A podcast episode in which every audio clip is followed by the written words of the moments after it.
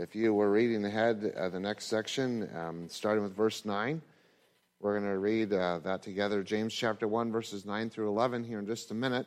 I read a story this week as you uh, turn in your Bibles or on your device to James chapter 1, verse 9. A story about a man who, is, who told his wife that when he died, he wanted to be buried with all of his money. Sell everything I own and just bury me with all of my money. I want to go in my grave with every cent that is to my name. And the years went by, and finally he, he did die before her, and, and they were preparing the funeral. And her friends were really worried about her. I mean, that was going to be how she survived if they buried all the money together. And they're like, Are you really going to do that? Are you really going to bury him with every penny that is to your guys' name? And uh, she's like, Don't worry about don't worry about it. And they just got more and more concerned. And so she said, finally, okay, okay, I'm going to bury him with all his money. I'm writing the check.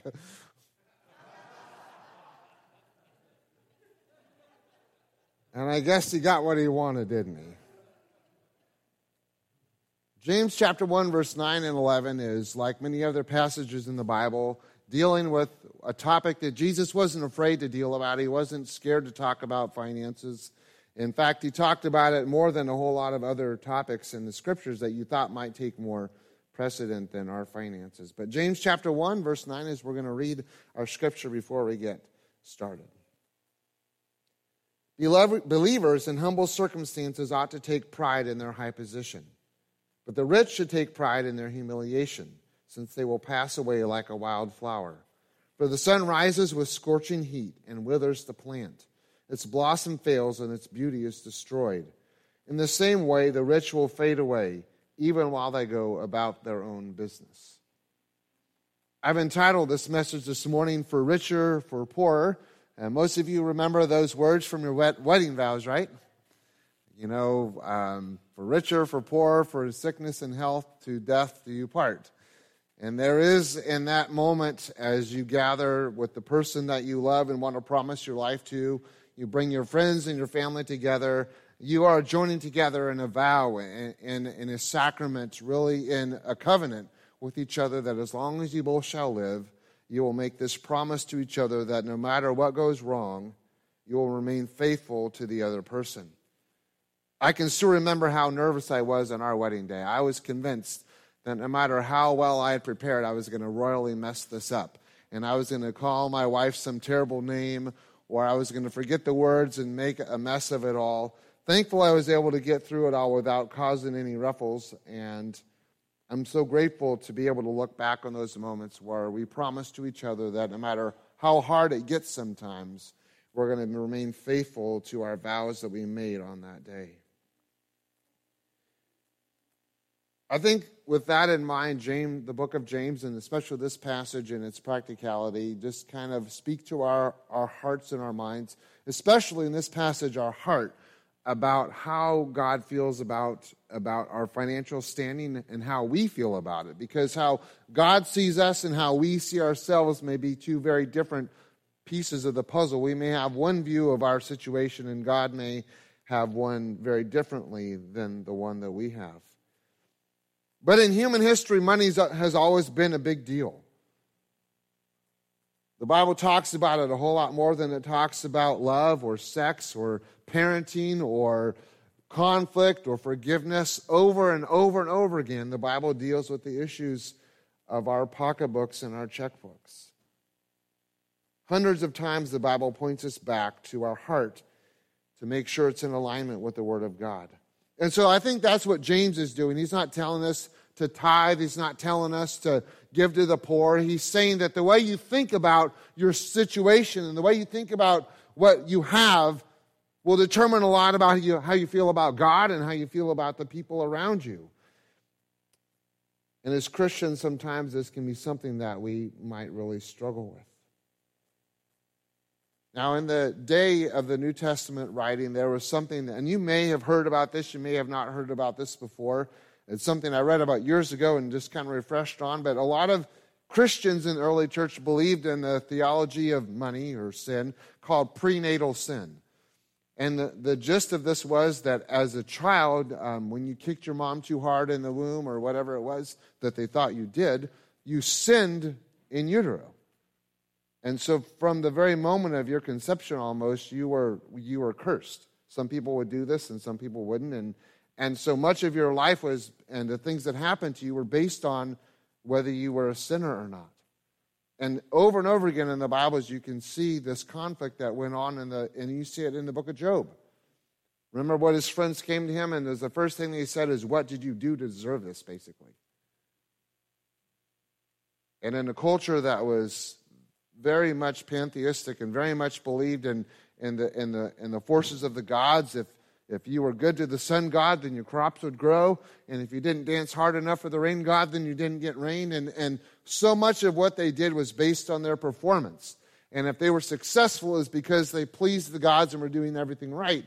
And if they were unsuccessful, then it was because they must have done something to displease them. And many times in the church, this carried over into the heart and the life and the mind of a believer who was trying to follow God with all of their heart, they were tricked into this thinking that as long as they had money and had wealth, they were pleasing to God. But if they found themselves without, it must have meant that they had done something to make God mad and he had abandoned them. I think we see also in this passage a little bit of maybe a lot of our own culture here. Because he's basically saying to the poor, you're rich, and to the rich, yeah, maybe not so much and how our culture thinks about money and how the church interacts with the culture, I think is always a temptation for us to go through. And if you were to turn on Joel Osteen this morning, and, and I'm not suggesting that you do, and if he's one of the preachers that you watch, I might encourage you to turn him off. But if you were to turn him on, he would be teaching you another kind of theology about sin and about money, that if you just believed enough in God, you would be as rich as you needed to be. And that is not something the Bible teaches. And that's not what James is trying to teach us in this passage this morning. We live in a world today where stars are revealed because of their fame and their looks and their money and their talent and their influence. And especially, you know, I was looking the other day on, um, on a sports page for a news article, and, and there was a link there that said the 20th wealthiest stars in the NBA. And I, I just clicked on it, and then there was links to the 20 richest stars in the NFL and in hockey, and down the list it goes. And, and nothing about their family life or the good things that they had done. It was all about how much they were worth. And we live in a culture that we identify our success or our influence or the, the legacy that we have many times in our world today is taught by what we have or what we've accomplished. And James says, I want you to think about things differently. I want you to have a biblical mindset about who you are and what you have and maybe what you don't have in the life that we live today. And I don't know, um, I always get a kick when I hear my kids talking about this singer or that singer and, and how happy they look. And I remember asking one of my kids one time, Do you know that they're on their fifth marriage and it's about ready to fall apart? I was like, money can't buy happiness. Money can't buy many of the things that we want to. Only God can provide the greatest needs of our heart and the greatest needs of our life. So, James is telling us this morning that there is a biblical approach to joy, and that is through struggle. Remember the first passage that we read about in this book? Count it all joy when things go wrong, because God is doing something in you that He could do no other way. And so James is really saying to the, remember he's talking to his church, right? And they're they're gathered in this plush palace, right? With hundreds of people and, and all the fancy lights and programs, right? No, they are scattered to the four winds. They are running for their lives because of their faith. These believers, who some of them were taken up to the Colosseum and places of, of public influence, and the parents had their children strapped to the ground with the lions at their feet, saying, If you don't give up your faith, they'll eat your kids alive. That's the kind of poor things that the church is going through.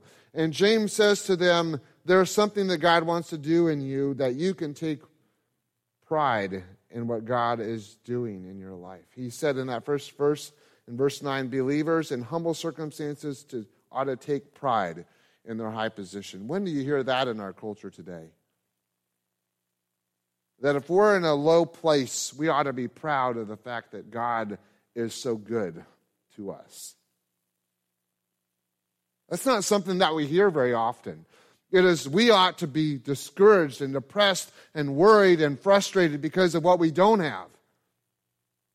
And James is trying to help to remind us that it's not about what we don't have, but it's about what we do have that God is concerned about. And so he's writing to believers who have found saving grace, have found the Holy Spirit to be in them and a part of them. And he's saying to them who have very little or maybe no human possessions that you ought to be proud of all the things that you have in Christ. Because in Christ you are rich indeed. And I wish that was a message that our young people could hear today.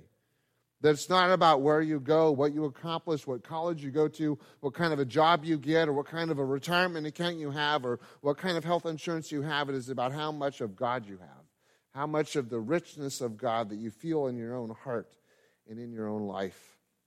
And he says, I want you to think about things differently than the world around you. And to the rich, you know, that's, that's the people that our culture looks up to, right?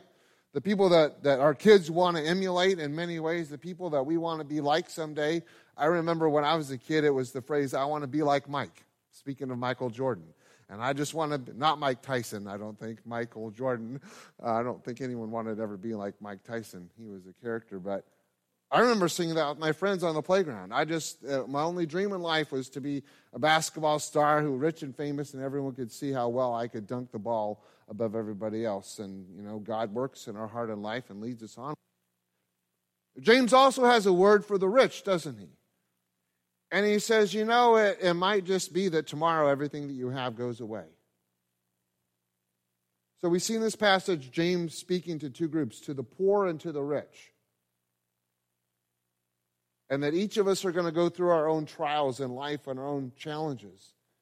And it's how we listen to the Holy Spirit in the middle of those trials and challenges that will determine how we end up at the end of our journey. So, for the poor, the challenge and the test is are we to go through this time of lack or of need, believing in the goodness and the promise and the presence of God in our life? And for the rich, are we going to count on our riches to see us through, or are we going to realize that everything we have is a gift from God? And use it for His purpose and for His glory. I don't know about you, but personally, the thought of being tested as a rich person sounds a little bit easier than being tested as a person who is poor. But Jesus said it is easier for a camel to get through the eye of a needle than for a rich man to enter heaven. And there is something about being a believer who is dependent upon fully and only the promises and the goodness of the grace of God that seems to have a special favor in the scriptures. The people who have, who have lost it all, who have given it all, or who have sacrificed it all for God, that have the highest esteem in the Bible, that have the place of highest renown. It was only when Job lost it all that we read about him. If nothing had gone wrong, we would have never probably read about Job. But it was only when he lacked, only when what he had had been taken away, that we hear his story and see how God had worked in his own heart and in his own life. I grew up in a family that loves to play the lottery, and to my knowledge, they still do. Not in my house, but in the extended family that I have. And since I was young, we would come to Christmas, and I don't know what year it started. I was five or six or seven, you know, we'd get clothes and games and all that stuff. And then one year, all the adults decided to give each other lottery tickets. And it wasn't that you get some tiny little box. I mean, they would still put them in the clothing boxes. They would buy so many. And the, and the adults in my family would spend hours on Christmas scratching off the lottery tickets. And, uh, and my grandparents would go you know, every week to the gas station when that lottery was $250 million or whatever it was. And, and it just seemed to me as a young person that so many people were just enraptured with the idea of striking rich because it would be the one thing that would finally make them happy in their life. And I just uh, read this week an article about some folks who had won the lottery. Nothing in the hundreds of millions, but you can look it up yourself what happens to people when they win the lottery, and you can read this kind of information for yourself. But one lady won the lottery twice, year 1985 and 1986, and between her winnings, she had made basically overnight five and a half million dollars. And a few years later, she had lost it all in debt up to her eyeballs and was homeless. Another man won $16.5 million in the Pennsylvania lottery a couple dozen years ago, and now he has not a penny to his name and walks the streets begging for his next meal. He even spent jail time in jail for firing a gun at one of the bill collectors that came to his door. He was over a million dollars in debt. Another lady borrowed against her earnings that she would get down the road. And by the time she was done, her $4.5 million of gain had turned into $2 million of debt. And these people that thought that money would be the answer to all of their problems found that money was the beginning of all of their problems. And it's not something that I like to hear. I, I would like to have more money than I have. And I would tend to think that if I did, I, things might be a little easier. But I read these stories and I look at the scriptures and I'm reminded of what James says is that it is not about what we have or don't have that will give us standing with God or make us happy. He says, Believer, be humble in the circumstances. People in humble circumstances ought to take pride not in what they have or don't have, but in God. And, and I've read that passage, I've, one of the first books that I ever memorized in the Bible. I think it was the first book that I memorized. And, and, I, and I think I missed this principle all the way through is that James is trying to get, get us to realize that it is not about what we can collect or work towards that will make us happy. It is what we have received from God Himself that will bring satisfaction and fulfillment and happiness and joy.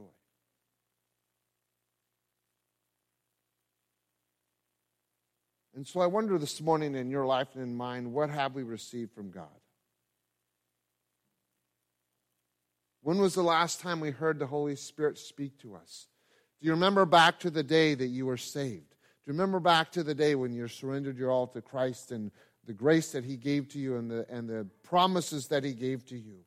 And so many times as believers, we get on this, on this rat race of life and we become like one of the rats instead of one of the followers. And we, get, we miss the fact that it is about who God is and what He has done in our life that gives us the peace that we need to have. So, that is the groundwork for the message this morning. There are just three ideas, and you'll see them up on the screen that I just want to share with you that I think jumped out at me from the book of James in this passage that is something that we can remember. And the first one is money does not equal personal wealth.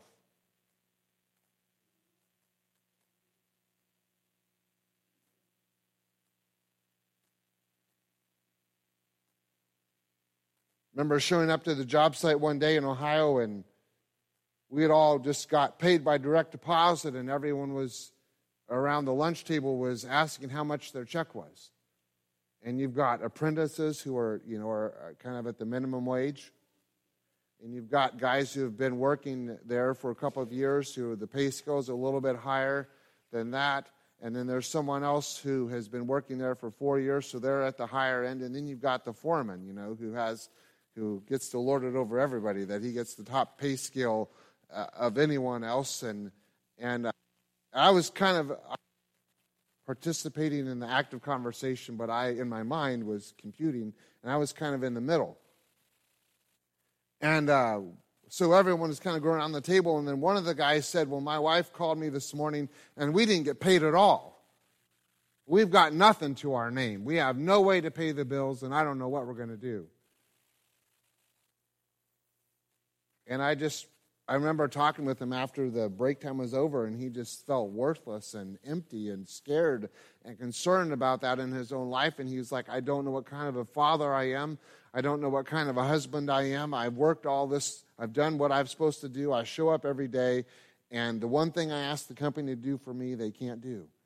And if memory serves me right, it took him two weeks to get paid. And, and uh, I hope that what we were able to do as co-workers to help them out was a blessing to them. But I can just remember this, just this wave that came over him of, of this sense of worthlessness that because he hadn't provided a paycheck, he'd done everything he could, but it wasn't there that, that he, he's like, I don't even know if I can go home. tonight. I don't know if I can look my wife in the eye or tell my kids that there's no food that's going to be on the table. And I just remember telling him, I was like, they don't, that's not why they married you.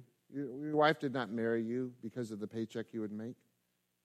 Your kids do not love you because of the money you bring home. The kids love you because you're dad. And your wife loves you because of the promise you made on that day 12 years ago to love her in sickness and in health, and for richer and remember the poorer part too. That it all is a part of the equation of a life that's committed to each other, that is not based upon what we do or what we can accomplish or how much money is in the bank or how big our retirement is. It is that, that we are worth our standing before God is only be of what He can do for us. And this, I was reading this week, kind of feels a little countercultural to the rest of what James says because remember, our series is called about faith being authentic work, living out in daily life. But James is saying, hey, wait a minute, it's not about all the things that you can do that gives you pride, it's about who you are in God that gives you pride and joy and peace and a place of belonging in our world today.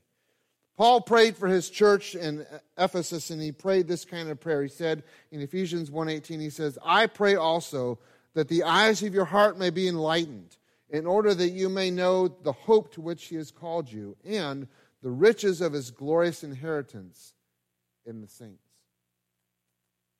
And it was a prayer that the leaders of the early church prayed for their congregations, that their sense of worthiness, their sense of belonging, their sense of success their sense of, of value as a person was not based on what they have or what they didn't have, it was based on who they had. And to the depth that we pursued the grace and the passion and the Word of God is to the depth of the sense that we feel loved by Him and the depth of the sense that we feel like we belong in His family and that we know His love in a special way.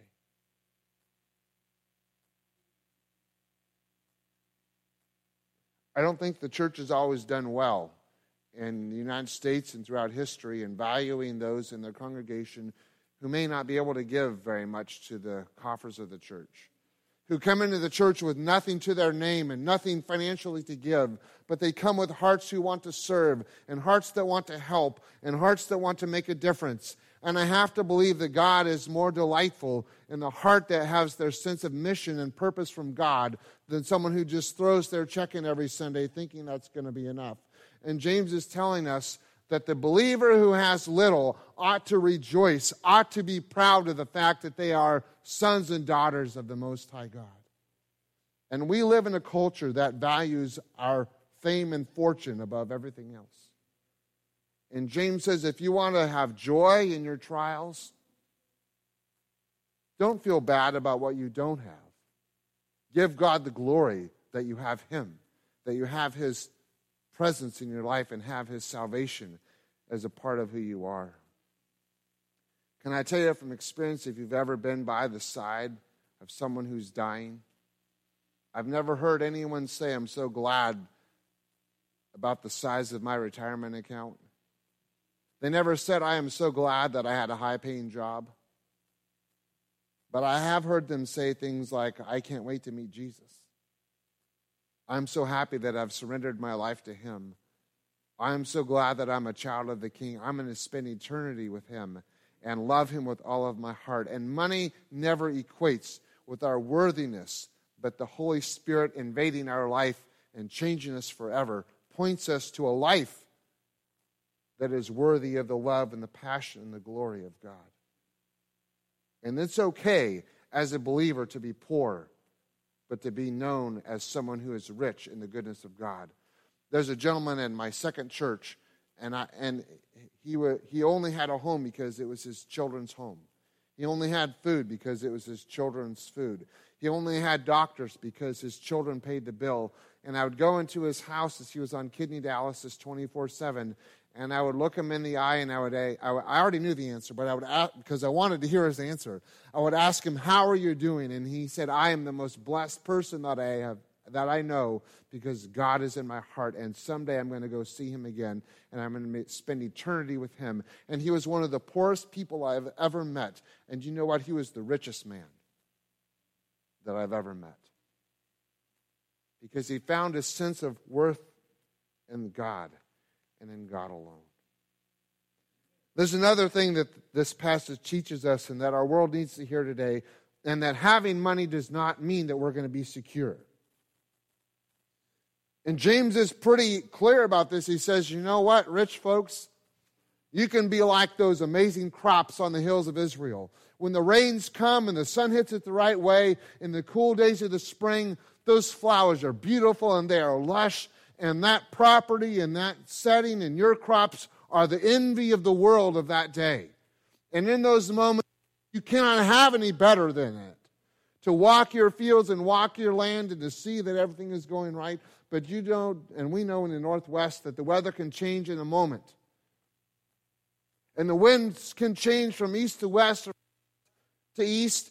And that dry wind, in a matter of two days, everything you had can be taken away from you.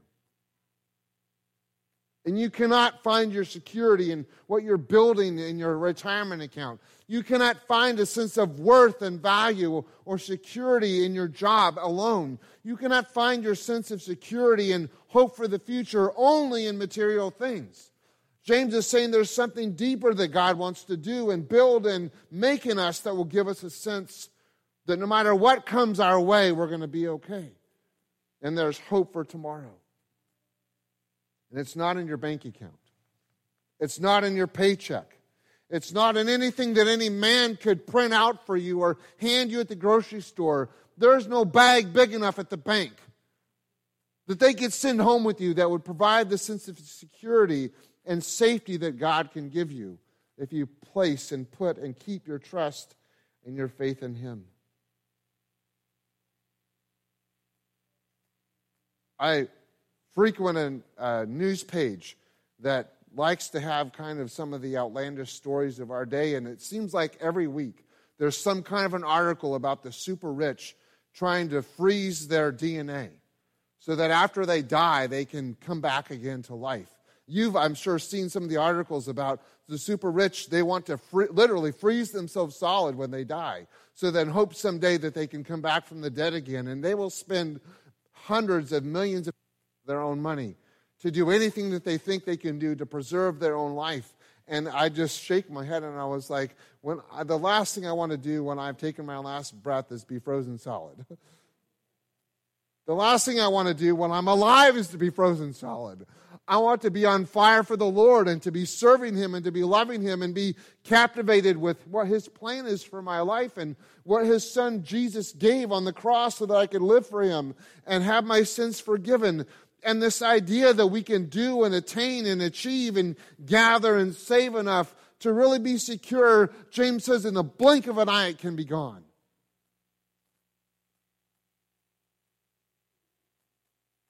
In the last number of years, even in our culture, we've watched the markets go hither and yon, and people who had great wealth and businesses in the moment they were gone. We kind of had that own experience here. We've been working with the food company Zaycon, and they bring once a month at least food, and, and cars would line up down the parking lot um, for, you know, sometimes a half an hour or more just to get in line to get their food. And a really renowned company, and I, I still haven't heard what went wrong all I know is that went something wrong, and like that, their doors were shut. They're not open for business anymore, and they're just they're just gone. And no one even really seems to know yet why that has happened. And James is saying, friends, there's going to be trials. I mean, he's talking to a church who showed up for church one Sunday morning, and uh, the authorities came and ran them out of town. Or however it played out for them. Maybe then they were home sleeping at night. And they found out they went to that church and they said, either give up your faith or get out, and they had to leave. And if anyone would know that in the blink of an eye, life can change forever, it's these members of this church. You and I could probably get up here and tell stories in our own life when our fortunes or our health or our relationships in the blink of an eye took a change or a turn for the worst. And James is saying that's just a part of life. And if you don't have an anchor that keeps the soul in those moments, then you're going to be blown around. Remember, like he said, the, like the waves of the wind, tossed every which way. We need to pray for God and the wisdom that we have in that place. There's something else, and it's the last thing I want to share with you this morning. The Bible says to each of us in our own hearts and our own lives as we journey with God is that our real wealth or our real sense of worth is found in an understanding of our sufficiency in Christ. Paul wrote about this in 2 Corinthians chapter 8. He says, For you know the grace of our Lord Jesus Christ, that though he was rich, yet for your sakes he became poor, so that his, through his poverty he might become rich. Now, Paul is making a comparison between the riches of heaven, which are beyond our, I mean, we cannot even begin to count the value of the physical possessions and the spiritual atmosphere of living in heaven. And Paul is saying that, that if that was Jesus' greatest goal, he was willing to give it up so that you could know the riches of his goodness in your own life. Jesus gave up everything that we could ever dream of having so that we could have him. And he set the example for us. And I've talked to a few believers who are just like, you know, I want to go deeper with God, but I'm just, I'm afraid of what he's going to ask of me.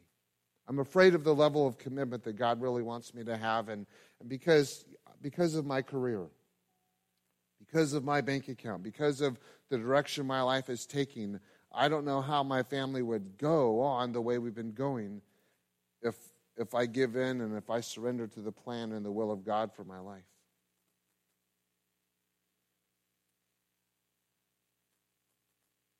Remember when I felt the call to ministry, I was this close to joining the army.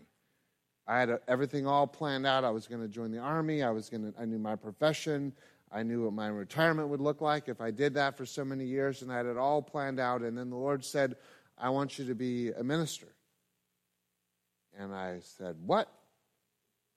I'm not going to have any of those things, at least to start with. And depending on where I go, and, you know, those things might change at each church that we end up serving at. And the Lord said, Do you want the goodness of knowing my favor and my presence, or do you want to pride all of those things on your own? I remember sitting in the pew um, as they had a silent time before the altar call, and this conversation going on in my mind basically said, Peter, do you think you can figure this out on your own and do all this for you, or do you think that the God of creation, who holds you in his hand and owns the cattle on a thousand hills, can do a better job of providing for you and giving to you and meeting your needs than you can? You know what the scary thing was is I argued with God? It's kind of sick, actually, but we do it. All of us have done it at time or another. When God says, I want you to give this up, or I want you to move into this ministry, or I want you to let this go, or I want you to step out in faith, or I want you to trust me, or I want you to take a stand, or I want you to make a difference, or I want you to make a change, or be a part of a change. And we say, Whoa, wait a minute, God, I'm not sure that's the right move here because of this and this and this and this. And we have all have done that, and we all do that so many times. We have all the justifications in the world why God is crazy, and we have all the answers. We don't like to say it that way, but I said it that way for you, so you don't have to. I've said it to God in my own way. Lord, what do you think you're doing? And he says, Well, hold on a minute. I'm God and you're not. Think I got it. Why don't you trust me?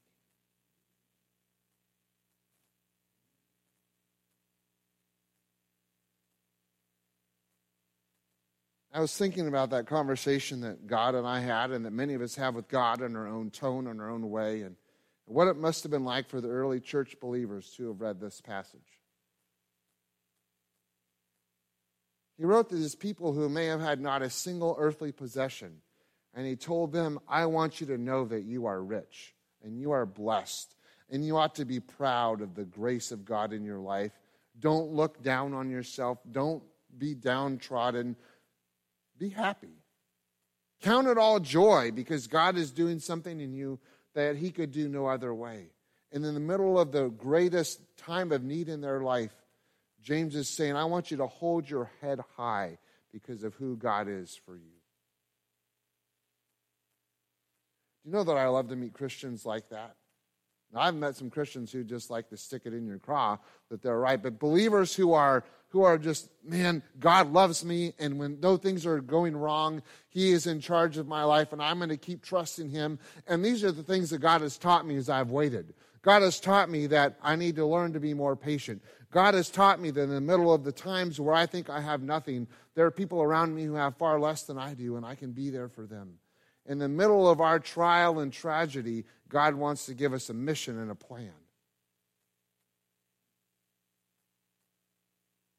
So many times we could have been like some of those early church members that were tempted to do, just to kind of get around the fire and you know throw the ashes around and say, "Poor is me. I just wish someone would come take me out of this." And James is saying, when you feel like you're at the bottom and and and really struggling to even know where your next meal comes from, sometimes there's a richness in simply having only God that no one else could know.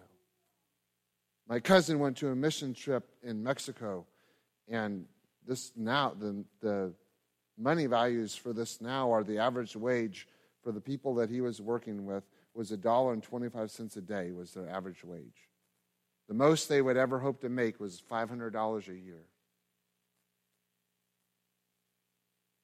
And I just wonder sometimes if our sense of perspective gives us some grounding in God of how much we have read an article this week that would say mainstream America, you and I, would be considered in the world the top 1% of the richest of the rich.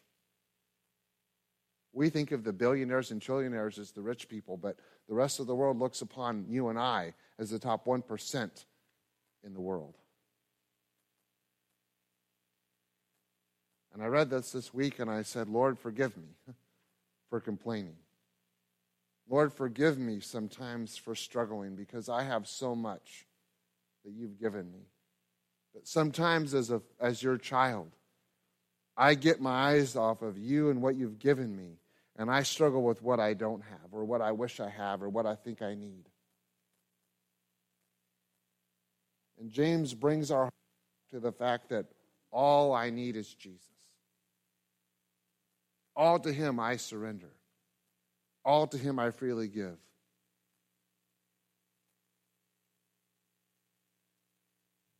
And for that early church, if God was going to do something great in them, this would be a message that they needed to hear and to follow and to absorb into their own life. That is not about their, and we've been saying this for months now, it is not about their circumstances. And you can health, money, relationships, emotions, it can be any of those things. And all of those things affect us. I'm not saying that. But what James is saying that you will never be grounded in God and truly joyful if you focus on your circumstances. What James is helping us is to remember and to live by is this knowledge that we have an infinite God who conquered the one force in this world that we can never conquer on our own, our own sin who sent his son to die on the cross for us so that we could have everlasting life. The greatest gift, salvation that could ever be given, is freely ours if we will be willing to accept it and live our life in the light of that gift that God has given. And I would be the first to say that sometimes as a Christian, it's easy to get distracted. It's easy to complain. It's easy to get my feathers ruffled. It's easy just to forget the riches that I have in God. And so I remember that verse that Paul wrote to us, and he says, My prayer for you is that your eyes would be enlightened to the riches of the and the grace of Christ that you have in Jesus. And it may just be that for the church, sometimes in our world, the darkness of the world dims the light that Paul is praying that we would have. And may the prayer of Paul be answered in your life and in mine. May the eyes of our hearts be opened to the richness that we have in Christ as we follow him each and every day. I hope that you've heard from him. I hope that you know him. I hope that when we read about this and we talk about knowing God and knowing his promises and knowing that he's close, that it is a personal knowledge because I cannot do that for you. I cannot do that in you. That has to be something that you do in your own walk privately, intimately with God as you follow Him. Let's stand and we'll close in a word of prayer.